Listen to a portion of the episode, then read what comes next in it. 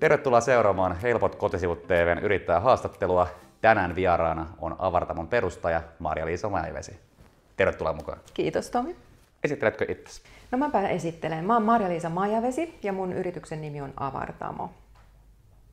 Ja mun missio, Avartamon ja mun missio on auttaa mun asiakkaita stressin hallinnassa ja elämän haasteissa, muutoksissa ja elämänvalinnoissa. Lyhyesti näin. Okei. Ennen kuin mennään tarkemmin tuohon, niin voit sä kertoa, miltä tavalla toi lähti? Miksi sä halusit päätyä tuolle alalle? No itse asiassa eihän mä halunnut päätyä tälle alalle. Tämähän on pitkän elämänpolun niin kuin tuoma lahja. Okay. Pitkän elämänpolun tuoma lahja osoittautui siis lahjaksi. Mm-hmm. Eli mä sain tästä uuden alun ja uran, jota mä sitten missiona toteutan. Eli semmoinen juttu. No mitä se lähti? No se lähti siis siitä, että mä sain tuommoinen yli 10 vuotta sitten, joskus 2007, burnoutin. Mm-hmm. Eli ajauduin. Ei sitä saada, vaan siihen ajaudutaan hyvinkin hitaasti ja vääjäämättä, jos ei mitään muutoksia elämäänsä tee eikä osaa tehdä siinä kohtaa, kun se alkaa kasaantua se kuorma suorittamisesta tai mistä onkaan sitten se kuorma elämässä. Ja uuvuin niin pahasti, että mä olin sitten lähes vuoden verran sairauslomalla. Ja mä löysin silloin itse hoidokseni, avukseni mindfulnessin, joka on tietoisuustaitoja, stressihallintaa, hyväksyvän tietoisen läsnäolon avulla, ja sitten logofilosofian, joka on tämmöistä maanläheistä, hyvin elämänmyönteistä ja maanläheistä tosiaankin niin, filosofiaa. Mm-hmm. Ja nämä on nyt ne, millä mä sitten autan asiakkaitani itse tällä hetkellä rinnalla kulkijana. Ja kun sanoit, että sä löysit ne, niin millä tavalla? Aloitko lukea kirjoja, tuliko vastaan jossain tai videoita? Mitä niin kuin tarkemmin sä? Joo, no mulla oli hirveä hinku niin kuin löytää semmoinen, tai siis ei hinkukaan, vaan pakko. Mä tajusin, että ei ole mitään paluuta entiseen. Et burnout on semmoinen tila, missä niin kuin on löydettävä uusia suuntia, orientoiduttava kokonaan uudelleen elämään ja itseensä. Että niin tämä mulle kirkastui siinä, että ei ole mitään paluuta mihinkään entiseen, että on löydettävä jotain uutta. Ja sitten tosiaan itsehoitona halusin päästä jotenkin löytää ne avaimet, ne omat avaimet. Se oli mulle hirveän selvää. Olin kuitenkin sillä lailla toimintakykyinen ja henkinen kapasiteetti niin kuin riitti siihen, että hei, mä löydän jotain täältä ulos ja ylös. Ja Google. Sehän on meillä nykyään sitten ollut jo 10 vuotta sittenkin. Eli tiedätkö, mä vaan googlasin burnout, itsehoito, stressi, kaikkea tällaista. Ja siellä löytyi sitten tämä mindfulness-viikonloppukurssi, mihin mä ensin osallistuin. Mm-hmm. Ja niin sitten mä löysin vähän ajan kuluttua, kun mä etsin lisää tietoa, niin näähän tulee sitten etsivälle oikeilla kysymyksillä sieltä esille, niin logofilosofian. Ja sitten mä osallistuin sen koulutukseen. Ja molempia mä opiskelin itsehoidoksi, henkilökohtaiseen tarpeeseen. Mm-hmm. Vasta kun mä olin 4 vuotta opiskellut molempia, harjoittanut molempia omassa elämässä, mä tajusin, että ei vitsi, tämähän on se, mitä mä haluan tehdä myös työkseni.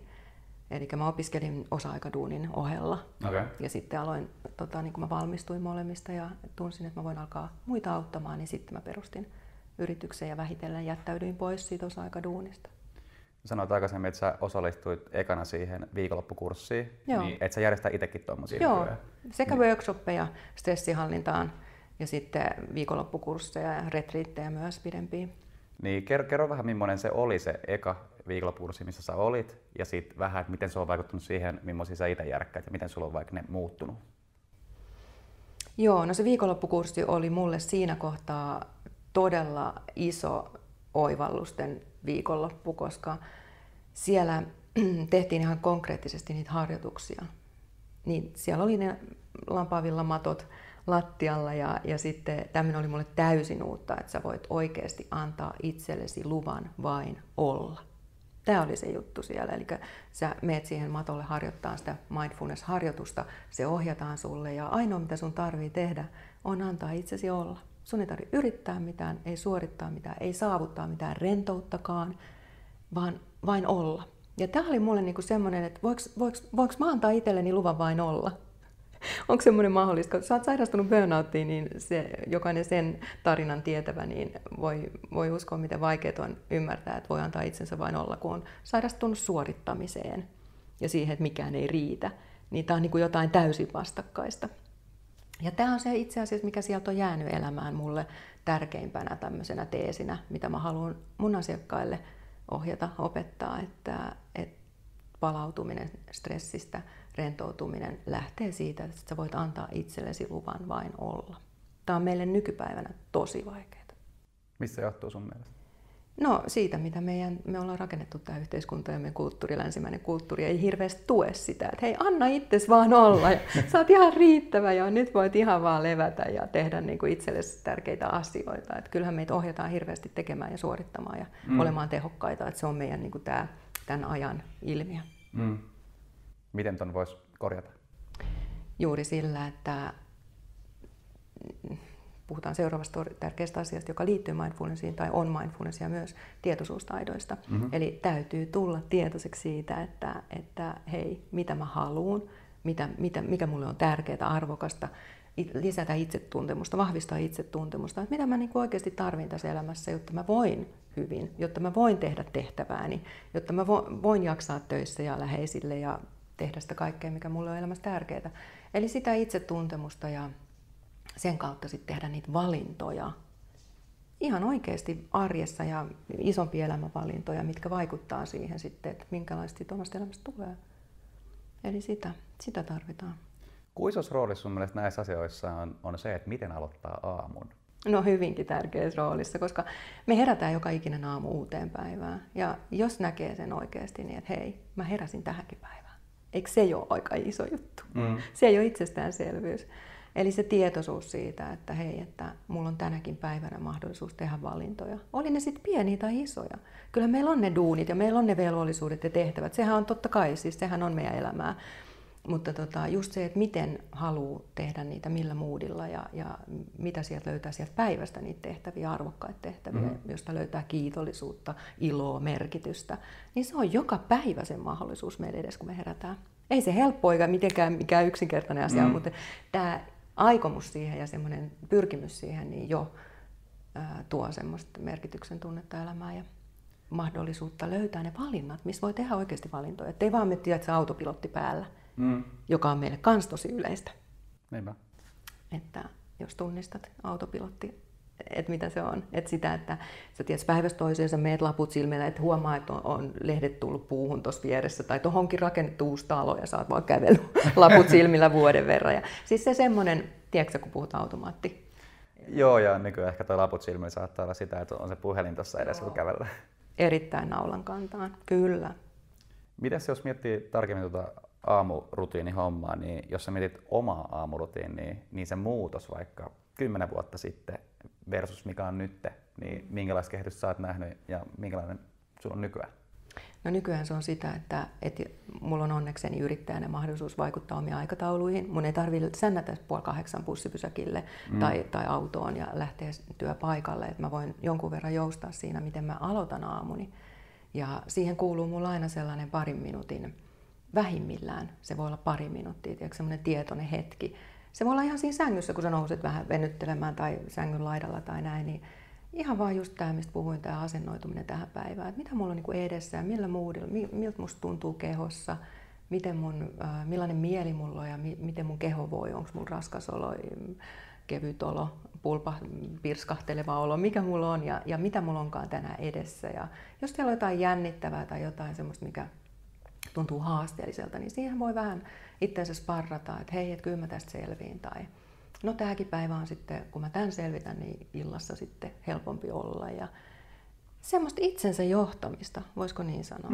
Niin semmoinen sparraus, briefaushetki aamussa, niin siihen voi liittyä sitten jotain venyttelyä tai hengitystä, joku pieni meditaatio. Mitä kukakin sitten löytää itselleen semmoiseksi, joka niin kun tukee, ravitsee.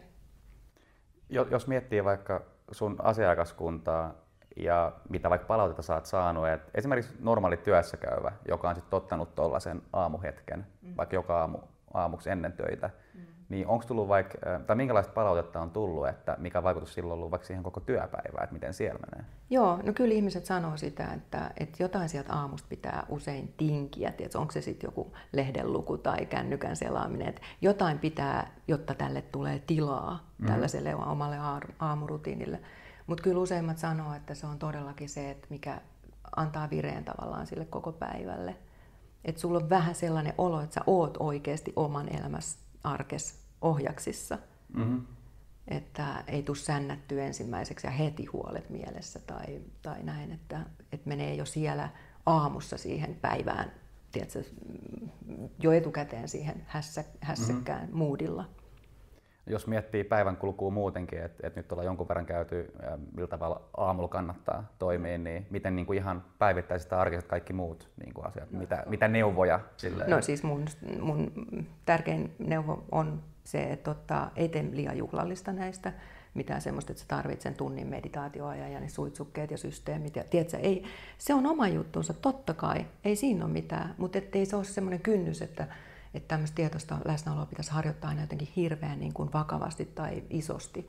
Et päivittäin nimenomaan, tiedätkö, ne breikit, että ne pitää vaan muistaa ottaa. Siellä just kun kävelee esimerkiksi sinne bussipysäkille tai autolle, niin haistelee sitä ilmaa ja kattelee vähän taivaalle, että onko pilviä. Ja niin kun on läsnä siinä, mitä milloinkin tekee. Mm. Tai jos tekee ruokaa tai syö lounasta, niin hei, miltä nämä ruoat oikeasti maistuu? Tai mitä mä valitsin tähän lautaselle, niin oliko mä ihan dorko, mä otin taas tällaisen jättiannoksen ranskalaisia. Että on tietoinen niissä pienissä hetkisissä valinnoissa. Niin siihen päivään tulee ihan kummasti niin niitä breikkejä, kun ne alkaa syödä, ne alkaa niinku ravita. Mm. Ne alkaa niinku, tiedätkö, monistua sitten. Yksi, mihin mä oon kiinnittänyt huomiota, on noi bussimatkat. Et aika moni sanoo just mulle sitä, että se on nimenomaan se paikka, milloin sit käytetään sitä puhelinta. Joo. Kun mulla on taas toiseen suuntaan. Et mä koen bussimatkat tosi rennoiksi. Mä niinku rentoudun siinä. Mulla on aina puhelin taskussa. Mm-hmm. Mä haluan, tiedätkö, katsella ympärille ulos ihmisiä, joo, seurata vähän mitä muut tekee, mikä on nykyään helpompaa, koska kaikki katsoo puheliin. Joo, voi ihan rauhassa. Ei tule niin paljon katsekontottia silleen, että niillä tulisi vaikka kiusallinen olo, mutta mikä sun näkemys on tuohon? No toihan on justiin, sä harjoitat tolla lailla sitä sun niin kuin tietoista hetkeä, rentouttavaa, palauttavaa hetkeä. Että sä et ole siellä omissa syövereissäsi jossain, tiedät, miettimässä tulevia tai menneitä tai murehtimassa, vaan sä käytät sen hetken juuri kun kuvaat, niin katsomalla ja olemalla siinä hetkessä ja tunnistamalla, mitä ympäristössä havaitsemalla. Kyllä, mutta periaatteessa mä multitaskaan ja mietin samalla. Okei, no mutta mä silti koen sen tosi niin rentouttavaksi hetkeksi. Nimenomaan se on se oleellinen asia, että miten sä koet sen. Että se voi olla ehkä jopa syy, minkä takia mä en ole missään vaiheessa edes harkinnut niin kuin auton hommaamista. Että mä mieluummin vaikka sen sijaan ottaisi ne säästöiksi, ne rahat, mitä siihen voisi mennä. Mutta se syy saattaa olla enemmän se, että mä tykkään mennä bussiin. Se on varmaan aika erikoinen mielipide silleen, kun vertaa muihin, mutta mulle se luo semmoisen niinku rentoutumisen hetken vaan. Aivan, ihan loistavaa. Ja sä tunnistat ja tiedät ton. Pidä kiinni siitä. Kyllä, älä ikinä ala autoille. No kyllä tiedät, että jossain vaiheessa tuun muuttaa ton. Mutta kyllä mä tykkään. Joo, mutta näitä hetkiä, just hirveän hyvä esimerkki toi siitä, että näitä hetkiä, että se voi olla jollekin ruoanlaitto, ne tuoksut siinä ja kun pilkkoo jotain vihannes. Siis tämä, että me eletään täällä, mitä me just nyt tehdään, mitä se onkaan. Ja voi siellä olla se toinenkin kaista auki sinne, niin kuin, että miettii samalla jotain. Sehän on hyvin usein luovaa ja muuta ja sieltä syntyykin usein ajatuksia ja näin, niin kuin vähän pulpahtelee. Se on sitä luovuutta, kun sille on vähän tilaa. Että sekin on niin kuin ihan hyvä ja ihan herranjestas hyvä yhdistelmä, että siellä on monta kaistaa auki samaan aikaan. Että ei sen tarvitse olla niin yksiselitteisesti, vaan keskittyy juuri tähän hetkeen. Mahtuuhan. Meillä on niin paljon niitä tajunnan tasoja, että kyllä sinne mahtuu. Mutta olla tietoinen niistä. Minkälaisia kaikkia tuommoisia muita sulla on? No mulla on justiin toi, että luonto on mulle ihan mielettömän tärkeä. Että just tänäänkin mietin tuossa, kun otin sen pienen breikin, mä asun luonnon lähellä Espoossa. Mainos. Mm-hmm. Espoo, luonto ja lähellä pääkaupunkiseutu. Eli se, että mä tajusin, että vitsi, mä ehdin 15 minuutiksi kävelyllä. Mm-hmm. Ja mä meen. Ja se tekee aina hyvää. Mä en ole ikinä katunut sitä. Että mä lähden pienellekin ympyrälle ja kiertämään. Ja siinä tulee se, että mä oon parhaiten läsnä, kun mulla on luonto ympärillä. Mä tykkään itse kävelystä, mutta mä oon huomannut, että mä en tykkää käydä lenkillä. Voikohan se jotenkin vaikuttaa tuohon, kun kävelee, niin sitten ehkä helpommin näkee juttuja. No sulle. Joku taas tykkää juosta, kun sit voi olla, että tunnistaa niinku kehon liikkeet ja vauhdin ja rytmin. Ja, tiedätkö, nämä on justiin, että mikä kellekin sopii. Mitä jos joku ei niinku tiedä, että mikä vielä sopii itselleen, niin mitä sen kannattaisi tehdä? Konsultoida varmaan mua. Ennen kaikkea itteensä, tietysti. Eli se, että mistä mä pidän, mikä tuottaa mulle mielihyvää.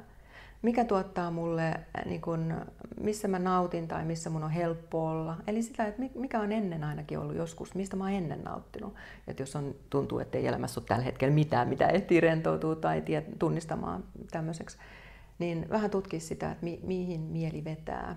Joskushan sitten hyvin rasittuneena ei jaksa siis tehdä mitään. Niin voiko silloin sitten antaa itselleen vaan luvan olla? Et se on ehkä silloin tärkeintä siinä hetkessä. Et siinäkin ehkä se yrittäminen ja suorittaminen pitäisi jättää ja antaa vaan löytyä sit ne asiat, mihin tuntee vetoa, mitkä tuntuu arvokkailta itselle. Mun hauma-prosessissa nimenomaan just kun, no mulla oli ehkä enemmän sitä, että yritti löytää seuraavan jutun, mitä haluaa tehdä niin työelämään liittyen. Niin, se miten mulla just lähti, niin sehän oli siitä, että mulla oli hirveästi aikaa, koska mä olin opintovapaalla ja irtisanoutunut töistä ja elin aspitilin tyhjennyksen avulla tai opintolainan sillä, että mä tein itselleni semmoisen tilanteen, että mulla on oikeasti aikaa miettiä ja kokeilla. Niin mikä sulla on fiilis tästä suunnitelmasta?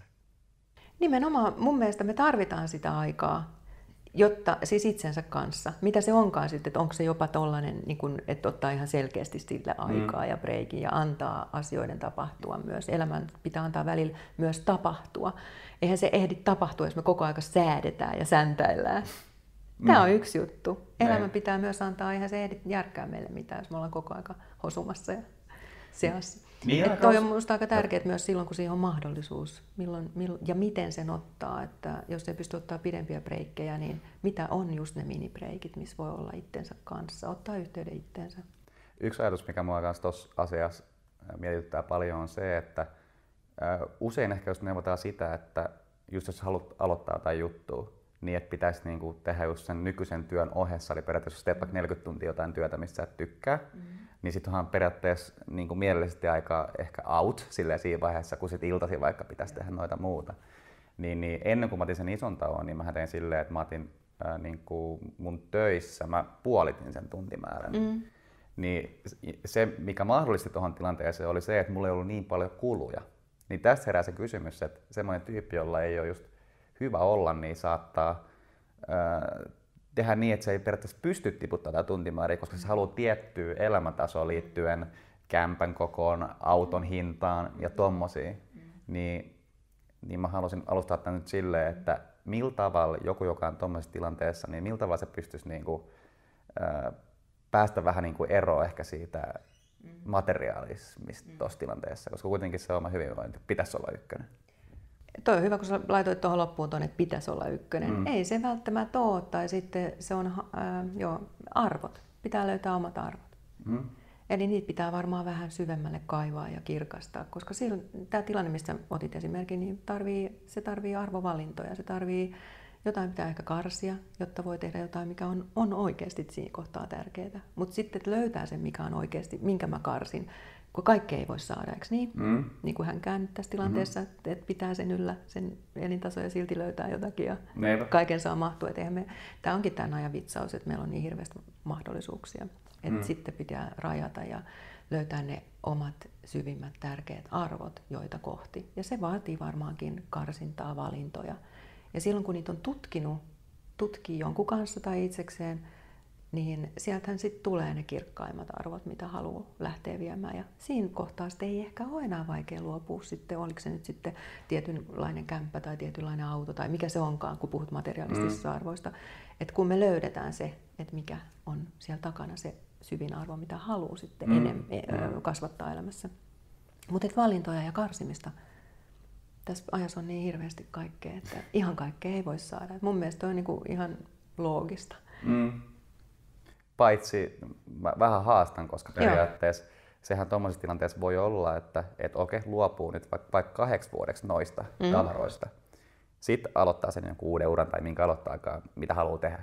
Sitten se lähtee sen verran kasvuun, että sitten pystyy saada noita takaisin. Niin käytännössähän on mahdollista saada, mutta saattaa hetkeksi antaa ne pois, ne jotkut, että se mahdollistuu. Kyllä. Ja tässähän tullaan oikeastaan mun mielestä siihen, että logofilosofiassa on tämä sanonta, että, ja varmaan muissakin elämänfilosofioissa, joissa näitä arvopohjaisia asioita käsitellään, että kun sulla on tarpeeksi vahva miksi, eli motivaatio, niin sä kyllä tiedät ja kestät sen, miten sä sen toteutat. Mm-hmm. Eli kun on vahva miksi, pystyt kyllä sietämään sen miten. Kyllä. Niin se on vähän tätä, että jos sulla on se päämäärä siellä, niin sä vähän jaksat karsia ja mennä sitten sitä kohti. Niinpä. Jos miettii nyt vähän tarkemmin sun niin, liiketoimintaa, niin semmoinen, tai mistä tilanteessa... Jännä, kun sä sanot liiketoiminta. Mä en koe, että mä teen liiketoimintaa. Voitko kuvitella? Pakko mennä, oli huono valinta. Ei, mun on pakko vaan sanoa, kun mä en tunne tekeväni liiketoimintaa, niin pakko sanoa vaan. No työtä, elämäntyötä. Mitä mä sanon? Tehtävää. Meinaan siis enemmän sitä, että me ollaan tässä puhuttu niinku arvoista ja silleen näistä, niin mä yritin vähän niinku päästä enemmän käytäntöön. Niin ilman muuta oli hyvä kaikki mokomin. Joo, mun oli vaan pakko heittää. Että minkä tyyppinen ihminen niinku sit, tai minkä tyyppinen tilanne olisi tai minkä tyyppinen ihminen, että niinku tulee sulta palveluna jotain apua? No, hyvin monenlaiset asiakkaat erilaisissa tilanteissa, mutta yleisesti, niin kuin mä sanoin, että haasteissa. Se voi olla stressihallinta, se voi olla joku elämän arvon menetys, eli työpaikan menetys tai läheisen ihmisen menetys tai joku oma eksistentiaalinen olemassaolon kriisi. Just se, että mitä mä haluan tehdä elämässäni ja on jossain niin kuin arvotyhjiössä, justiin arvoristiriidoissa. Kokee arvoristiriitaa siihen, minkälaista oma elämä tällä hetkellä on työsuhteissa tai ihmissuhteissa. Et hyvin monenlaisia, mutta näissä ne pyörii elämän valintatilanteissa, elämän haasteissa ja siinä, että joku muutoshalu on herännyt, kun ottaa muuhun yhteyttä. Haluaa siihen tukea ja apua. Mm-hmm. Ja sitten yksi vahva on stressihallinta, joka koskee lähestulkoon aika monia meistä. Mm-hmm. Et stressihallintaan, sehän usein myös liittyy näihin tilanteisiin, mitä mä kuvasin, että haasteet. Mm-hmm. Niin usein niihin liittyy stressiin, että se ei ole ikinä erillinen osa ihmisen elämää, se on meidän, kuuluu kokonaispakettiin. Mutta nämä, että sitten tyypillistä asiakasta mä en uskalla sanoa, mutta voin sanoa, että useimmat on juuri näitä, jotka haluaa itse vaikuttaa, ottaa vastuun valinnoistaan, mm-hmm. haluaa vahvistaa itse tuntemustaan, haluaa niin löytää avaimia siihen oman näköiseen elämään mm-hmm. ja siihen, että miten sitä voi toteuttaa, ehkä rohkaisua siihen, tukea siihen. Mm-hmm. Nämä on ne jutut. Joo, jos mietitään toi niinku konkreettiseksi tilanteeksi, että joku nyt haluaa elämänmuutosta, miten niinku sun kanssa tämä homma lähtee, mitä te teette aluksi, miten se, niinku, se on okay. Prosessi käytännössä? Joo, silloin kun se on yksityisohjausta justiin tällaista, että asiakas ottaa omassa keississään muuhun yhteyttä, niin mulla on tämmöinen kuin kartta ja kompassi mentorointi. Ja mun mielestä se nimi toivottavasti kuvaa, mistä on kysymys. Eli siinä katsotaan sitä asiakkaan elämänkarttaa tai tämän hetken elämänkarttaa.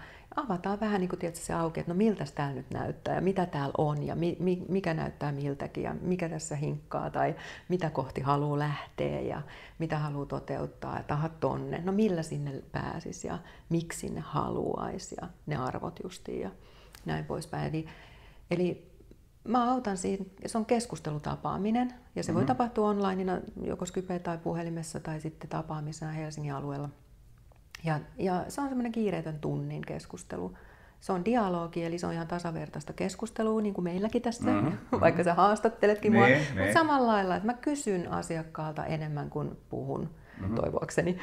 Elikkä, koska nehän aina asiakkaalla itsellään ne vastaukset. Enhän minä tiedä, mihin hänen pitäisi lähteä. Mutta mä voin tarjota niinku kysymyksiä, jotka avaa hänelle, avartamo. Kyllä. Avartaa näkökulmia ja antaa sitä, niinku, avaa sitä itsetuntemusta lisää. Sieltä ne löytyy. Joskus pitää kaivaa syvemmälle ja silloin niin on ulkopuolisesta ihmisestä on apua. Ehkä enemmän kuin läheisistä tai ystävistä, joilla on omat mielipiteensä ja ehkä omat pelkonsa ja muut, ja jotka neuvoo sitten ehkä omaan suuntaansa. Tai voi olla vaikeakin rasittaa läheisiä näillä jutuilla, niin silloin voi olla tosi hyvä semmoinen ulkopuolinen. Mikä sun näkemys on tuosta, koska mä oon itse huomannut ihan omassa elämässä ja omissa päätöksissä, että oikeasti jos on läheisiä tai muita tuttuja, joiden mielipiteet arvostaa tosi paljon, niin siinä tilanteessa, kun itse on vähän epävarma, mitä tekee, niin ne saattaa vaikuttaa ehkä vähän liikaa ja ohjaa ehkä väärään suuntaan. Niin koet sä, että kun sä oot just tyyppi, jota ei tunneta, niin käytännössä ei saisi samaa efektiä millään tavalla, koska on vähän niin kuin ulkopuolinen kuitenkin, ja jos sitten tunnesidosta tietenkään samalla tavalla kuin läheisellä, niin että silleen mä vertaan vähän niin kuin, että se versus, että juttelee sun kanssa tai jonkun muun, niin, niin kuin se Että... Siinä on erilainen lähestymistapa ilman muuta, justiin tästä johtuu, että ulkopuolisena niin toivoakseni pystyn olemaan neutraali ja nimenomaan mä oon siinä läsnä hänelle juuri siinä hetkessä tällä asiakkaalle, niin pyrin tarjoamaan sitä läsnä olevaa kuuntelua, neutraalia, mutta semmoista hyväksyvää, tukevaa, että hän löytäisi sieltä ne omat niin kuin syvät asiansa ja vastauksensa. Et siinä on justiin tämä, että läheisillä helposti on se jokin side niin vahva, että sieltä tulee väistämättä sit väritettyä, siis erilaista kohtaamista, mikä on ihan ok myöskin. Mä oon huomannut itsessäkin sen, että jos mä neuvon jotain muuta, mä saatan neuvoa silleen, että mä kerron asiaa, joka toimii mulla, mutta mikä ei ole millään tavalla niinku oikeasti edes hyvä sille toiselle. Siis esimerkiksi tämä, että kun mulle toimii kaikki nämä videojutut ja tämmöiset, että bloggaavaa ja tuommoista, mutta jos on tyyppi, joka ei niinku halua millään tasolla vaikka esiintyy, niin silloinhan se neuvo on aika huono periaatteessa. Niin sekin, niinku, että vaikka on läheinen ja tärkeä ihminen, niin se ei tarkoita sitä, että vaikka sä tunnet sen varmasti tosi hyvin, niin että sä antaisit hyviä neuvoja. Joo. Koska mä ainakin olisi pystynyt myöntämään, että mä oon välillä tosi huonoja, vaikka ne olisi ollut mulle tosi hyviä. Siinä katsoo asiaa hirveän läheltä. Siinä on se tunneside ja kaikki muutkin. Ja sitten totta kai mä toivon, että mun ammattilaisuutta on juuri se, että mä pystyn olemaan neutraali ja menemättä siihen omalla persoonallani sillä lailla, että mä alan neuvoa siitä, mitä mä oon kokenut, vaan mä pyrin ammentamaan sieltä omasta kokemuksesta siten, että siitä voisi olla apua asiakkaalle, mutta ettei se olisi ohjausta siihen. Sitä voi vaan toivoa, että se onnistuu. Nyt pitää muuten ottaa pikku breikki, kohta jatketaan. Yeah. Joo, sä avasit just pikkasen noista omista kokemuksista, että miten ne vaikuttaa, niin tää on hyvä asia sun tarinaan. Joo. Anna palaa. Mä käydin tuon Anna palaa viimeissä, oli hyvä. Mutta ihan mistä päin olet ja siitä lähtien ihan vapaasti. Joo. Itse asiassa voin aloittaa siitäkin jo, että mistä päin mä oon. Mähän mainostin tätä Espoota. Mutta oot sä Espoossa kotoisin? Itse asiassa mä oon syntynyt Helsingissä. 5-vuotiaana sitten muuttanut perhe. Mä oon ollut 5 vuotta, kun me ollaan muutettu Espooseen. Ja sit mä oon asunut eri puolilla Espoota. Ankkuroitunut Espooseen kyllä. Joo. Ja mä toimin siis pääkaupunkiseudulla. Munkkiniemessä on tällä hetkellä mulla vastaanottotila. Tapaamisia, yksityistapaamisia ja sitten eri paikoissa näitä workshoppeja ja kursseja aina tilanteen mukaan. Joo. Mut joo, tarinaa. Tarina, joo. Ei kun mieti just sitä, että mistä mä ammennan, niin oma polku on ollut tosi monivaiheinen. Eli sieltä riittää kokemusta, mikä oikeasti tuntuu olevan, aina aika monesti niin kun sieltä kaivaa jotain asiakkaan kanssa, sieltä omasta huomaa, että sieltä tulee, kun on tehnyt erilaisia duuneja. Mä oon ollut tosiaan niin kun alun perin restonomi, joka on aika kaukana tästä. Eli mä en ole tosiaankaan syntynyt niin kuin mindfulness-ohjaajaksi ja logoterapeutiksi, vaan kaikkea muuta. Et sinne on tullut tämän polun kautta. Ja restonomihan on siis, mä en tiedä onko se edelleen hotelli- ja ravintola-alan, matkailualan liikkeenjohdon koulutus, mutta silloin ainakin oli, kun mä opiskelin ja päädyin siihen. Ja mä olin pitkään matkailualalla. Mä olin muun muassa Alppi-oppaana laskettelemassa siis tuolla asiakkaiden kanssa tuolla Alpeilla. Oho. Ihan mielettömän ihana muisto niistä ajoista opiskeluvuosilla. Ja tämmöisiä juttuja saanut toteuttaa semmoisia tosi tärkeitä, itselle tärkeitä niin kuin työn muodossa. Muissa miksi sä halusit restonomiksi? Se oli vähän ajautumista, koska mä olin kesätöissä ollut myös Keski-Euroopassa 16-17-vuotiaana pienissä hotelleissa ja tarjoilemassa ja hoitamassa hotellijuttuja. Niin sit se oli jotenkin jatkumoa, tiedätkö, siihen, että oli niin kuin sille ajalle jo kesätöistä niin nuorena niin ajautunut. Joo. Se oli tämmöinen, ettei se ollut kovin tietoinen ajatus. Ja sitten mä olin 10 vuotta matkailualalla kansainvälisen vaihtolomajärjestön leivissä Helsingissä. Ja siinä vaiheessa tuli sitten perhe myös ja mun ainokainen tytär syntyi siinä välissä. Mä olin tosiaan sen 10 vuotta. Ja sen jälkeen mä perustin oman ensimmäisen yrityksen. Mä olin 5 vuotta yrittäjänä. Mulla oli kestävään kehitykseen, kierrätykseen perustuva yritys Espoossa. Ja se oli tämmöinen lasten harrastusvälineiden second hand -myymälä. Okay. Ja se oli ihan mun omiin arvoihin. Tästä tullaan tähän polkuun. Eli mä toteutin omia arvoja, kierrätystä, kestävää kehitystä. Et mulla oli tosiaan se yksi lapsi edelleen. Mutta hän oli silloin 9-vuotias. Tietysti. Mä menin kerran hakeen varastosta, kun oli tullut taas lappu koulusta, että ensi viikolla luistelu. Mä menen katsoa sieltä autotallista niitä skrinnareita, tiedätkö, että missä ne on. Ja tosiaan kun on yksi lapsi, niin mä katsoin, että ei vitsi, että siellä on vitivalkoisia skrinnareita, luistimia hyllyllä niin kuin 3 paria. Mm. Eri koko, katsotaan joka koko. Mä ajattelin, että tässä ei ole mitään järkeä.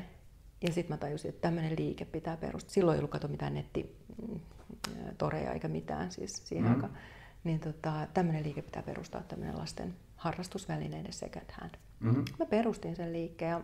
Se ei ollut mikään, mä tosiaan pidin sitä 5 vuotta.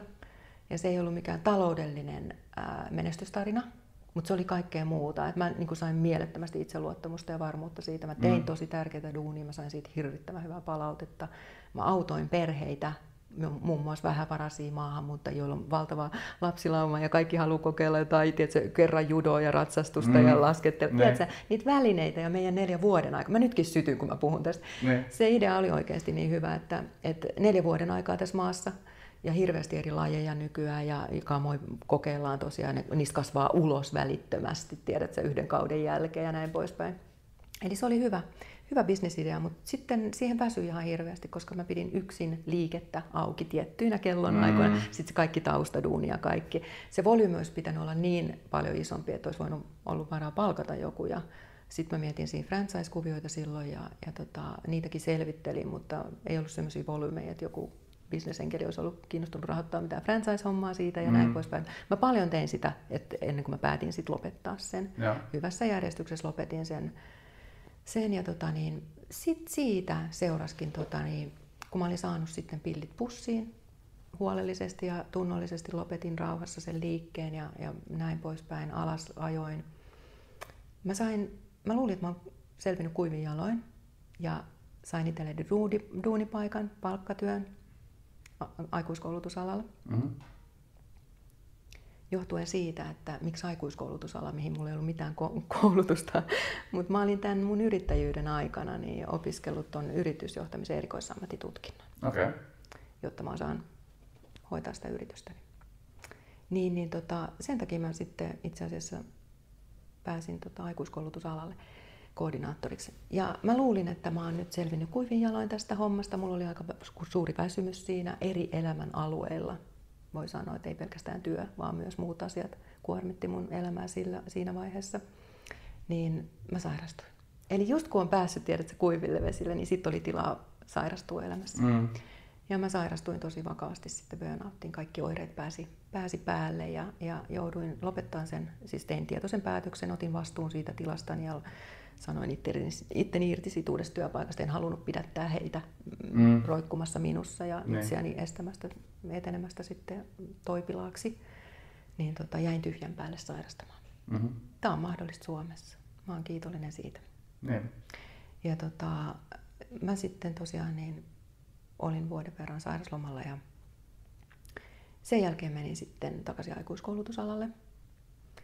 Ja kun mä olin siinä sairauslomalla löytänyt tämän mindfulnessin ja logofilosofia itselleni avuksi, niin mä löysin sen oman miksi. Mä tein 3 päivää viikossa töitä sitten siinä uudessa työpaikassa ja valmistelin eli opiskelin tätä toipuakseni ja sitten niin kuin kerroin tuossa aikaisemmin, niin sitten vähitellen jäin pois siitä osa-aikaduunista ja aloin tehdä tätä niin kuin yrittäjänä. Eli periaatteessa sulla menee just silleen, mitä mä oman siitä muutosvaiheen alkuvaiheessa sanoin just, että tiputti niin kuin tuntimäärät silleen, että pystyisit sanoa. Joo.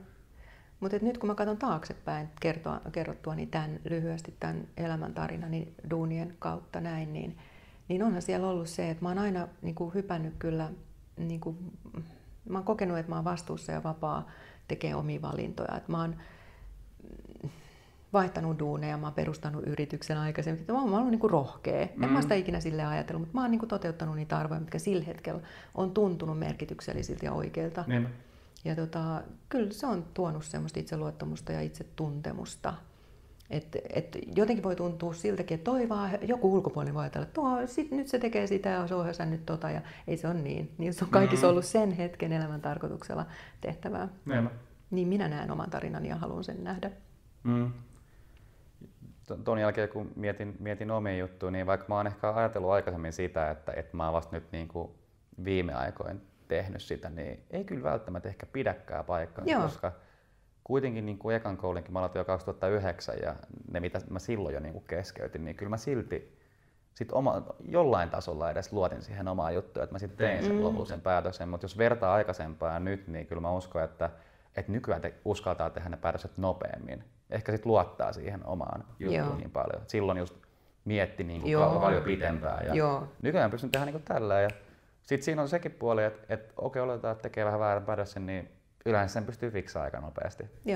Mua ei pelota yhtään se, että niinku just tekee päätöksiä. Mä uskon, että se, että pystyy tekemään nopeita päätöksiä, on, jos miettii ihan johtamisenkin kannalta, niin on aika niinku tärkeä asia. Joo, ja sehän on just, eikö toi mene just siihen kategoriaan, että kun on niitä eri valintoja jo tehnyt, niin oppii tuntee itteensä niiden kautta ja sen oman polun kautta ja sitten tulee varmemmaksi siitä, mikä itselle oikeasti sopii ja mikä ei. Ei se ole mikään absoluuttinen, mutta se on kuitenkin aika paljon vahvempi, kun on tehnyt niitä valintoja, niin alkaa niin kuin intuitio toimia paremmin ja vahvemmin. Niin ja koko ajan kun tulee onnistumisia enemmän ja enemmän, niin sitten se vaan vahvistuu ja vahvistuu. Ja sitten niin kuin samalla itsetunto kehittyy ja itseluottamus ylipäätänsä. Että periaatteessa, jos kuvittelee vaikka, että jos tulee noita tilanteita ja päättää väärin, niin siinä silti saattaa olla just iloinen siitä, että teki sen päätöksen, että uskallas, koska sehän on sitä rohkeutta kuitenkin. Joo, just näin. Että tavallaan ne kaikki vie oikeasti eteenpäin, että sieltä tulee tärkeitä oppeja. Koit sä itse, että sä oot aina ollut niin kuin periaatteessa vahva tai nopea just tekee ton tyyppisiä isoja päätöksiä? Ei kun siis nyt korjaus, nopea mä en ole ollut. Mulla on kestänyt tosi kauan nämä kaikki. Mä oon hinkannut niin kuin kaikkea ihan luvattoman kauan. Et etsinyt hirveästi sitä varmuutta. Ja sit mä oon oppinut niin kuin menemään siitä varmuudesta nyt vähitellen. Ei uhkarohkeasti vaan siinä rohkeammin ohi. Et se on ollut, että mä oon ollut tosi hidas tekemään niitä päätöksiä. Mä oon junannut niitä todella kauan. Mutta kun mä kerroin tän niin vaan lyhyesti, niin se tuntuu niin kuin ne on ollut tosi hitaita siirtoja kaikki. Niin. Hitaus ei mun mielestä ole niin kuin huono juttu. En mäkään koe niin. Kunhan se ei ole jämähtämistä, joka mulle on hyvin helposti tapahtuu. Et sitten mä niin kuin yritän erottaa niiden eron, että milloin fiksuu houdata, hold your horses, ja niin kuin tsekata ja rauhoittua, ja milloin fiksuu oikeasti, että nyt sä jämähdät tähän, että nyt liikkeelle. Että se on hirveän vaikea tunnistaa, mikä on se oikea kohta. Että pitääkö odottaa just jotain, että elämä järkkäilee jotakin, mitä se on järkkäämässä, kutomassa. Vai onko nyt se, että mun pitää niin kun itse olla proaktiivinen. Tämä on mun elämästorissa vaikeaa ja haastetta.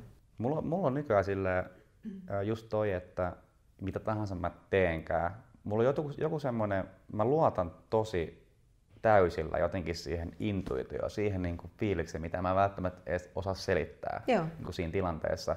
Ja hyvä esimerkki mun mielestä on just, kun mä tein salibändipelaajista haastatteluja, niin mä tiesin, että joku sinne vielä toimi, mutta mä uskoin, mulla oli niin kuin vahva jotenkin tunne tai usko siitä, että mä teen jotenkin, että tää on niin kuin oikea suunnitelma, että mä teen näin, että tää johtaa johonkin. Ja sitten tuli nämä haastattelut, missä mä pääsen tekemään vähän enemmän sitä, mitä mä haluan, että kun verrataan salibändin pelaajahaastatteluihin, niin siinä puhutaan niinku salibändistä enimmäkseen, että tässä puhutaan niinku siitä ihmisestä, ja tämä on silleen mulle vielä kiinnostavampaa.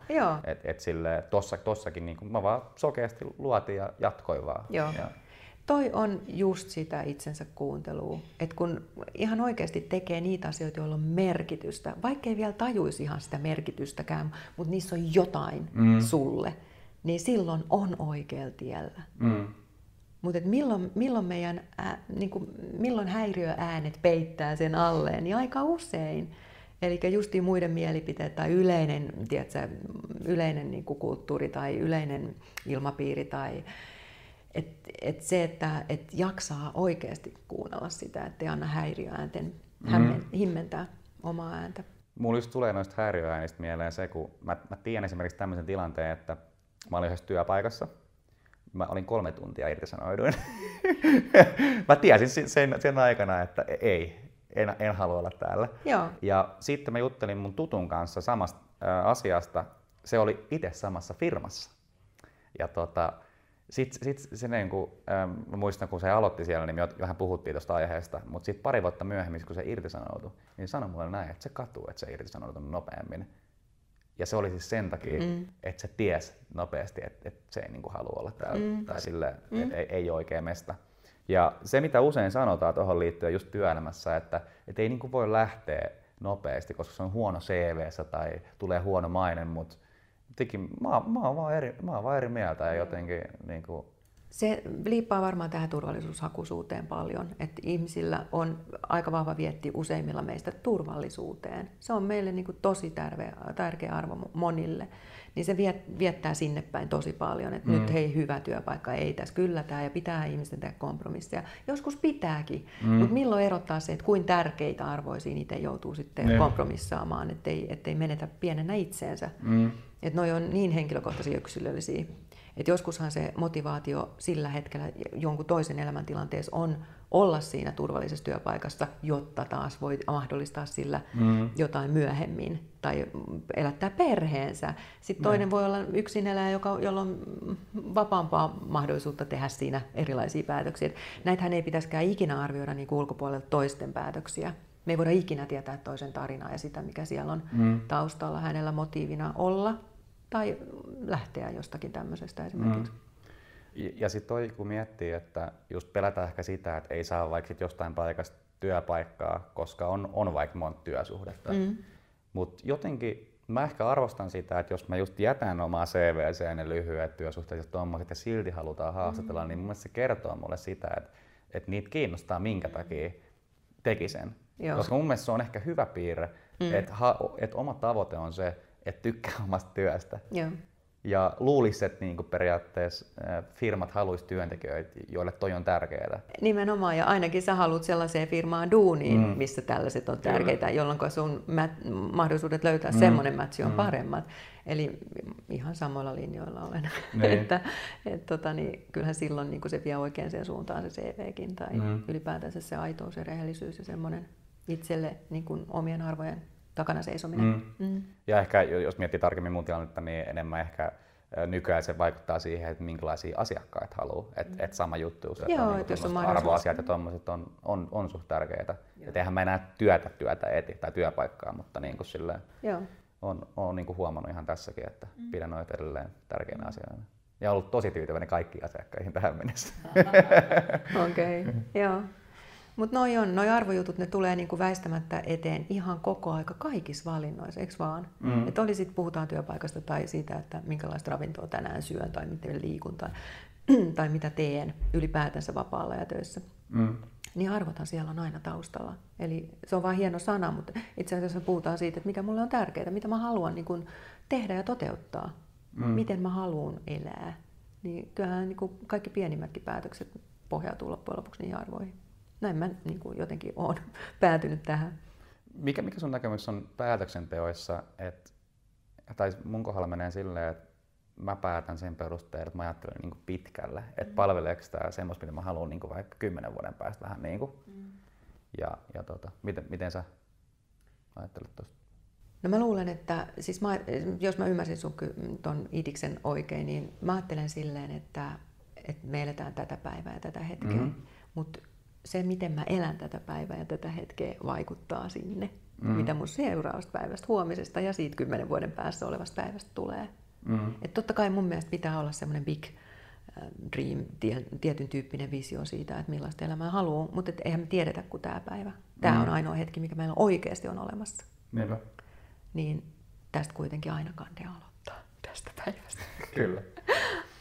Mutta kyllä mä oon silleen huomannut, nykyään ihan sama mikä tilanne, niin kyllä mä haluan, että tietää sen, mikä se tavoite sille on pidemmälle. Et esimerkiksi just mitä mä aikaisemmin sanoin, että halusin jatkaa niitä haasteluja, koska uskoo, että se niin kuin palvelee sitä, mitä ei vielä vaikka edes tiedä. Et periaatteessa totta kai ei välttämättä tarvitse tietää, mikä se on, mutta se että on se tunne, että se on niin kuin hyvä teko periaatteessa, jos huomioi niin kuin pidemmälle. Nimenomaan.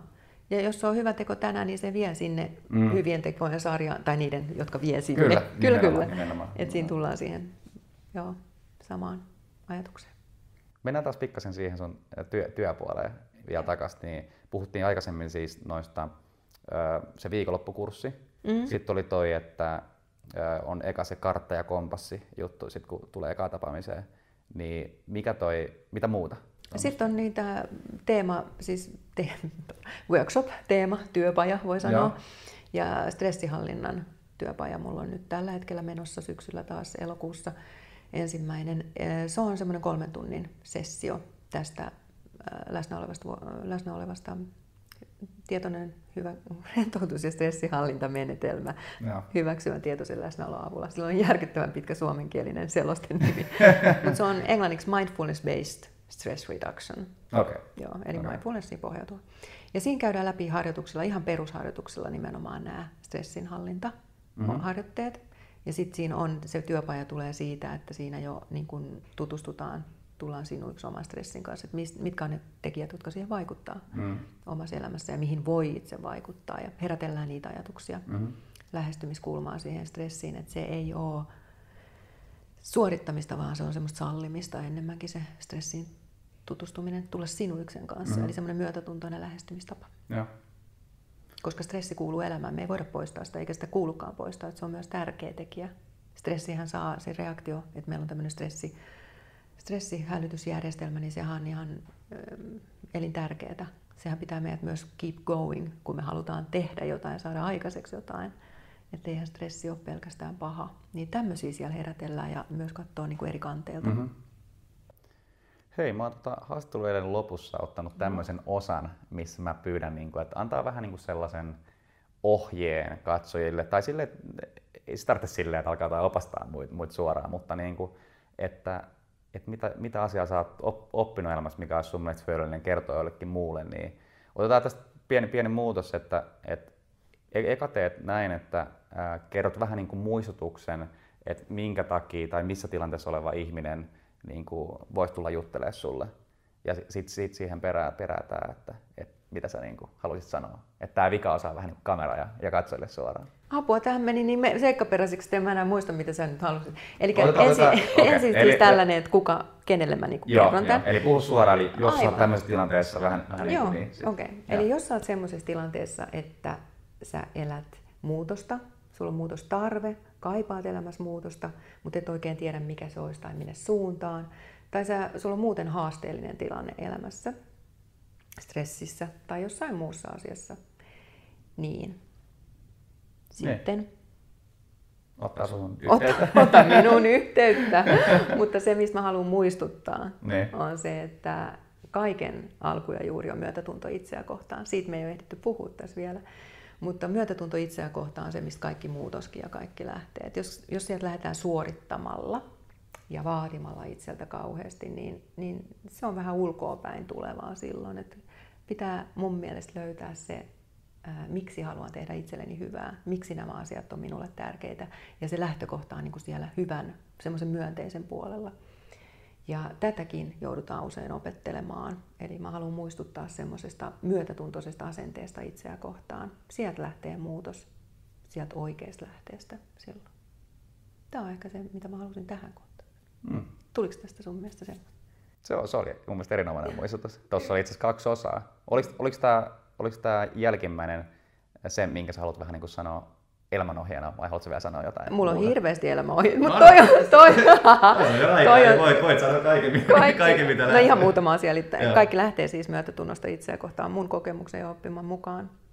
Ja sitten toinen on se, että se avoin mielenkiinto itseä kohtaan, eli nimenomaan myötätuntoinen avoin mieli itseä kohtaan, halu tutustua itseen syvemmälti. Se itsetuntemuksen vahvistaminen. Me ollaan ainoat ihmiset, joiden kanssa meidän pitää elää koko elämä, niin kannattaa tutustua ja olla niin kuin ystävä sen kanssa. Sieltä lähtee kaikki stressinhallinta ja kyky tehdä tietoisia valintoja elämässä ja löytää se oma suunta, säätää se kompassi sinne omaan oikeaan suuntaan, milloinkin eri elämäntilanteissa. Lähdetään vielä lisää. Tästä voisi tehdä kirja, mutta se tulee sitten seuraavassa. Mut joo, hei, iso kiitos sulle. Kiitos. Oli kiitos tosi kiva olla haastatteltavana. Niin yes. Kiitos katsojille.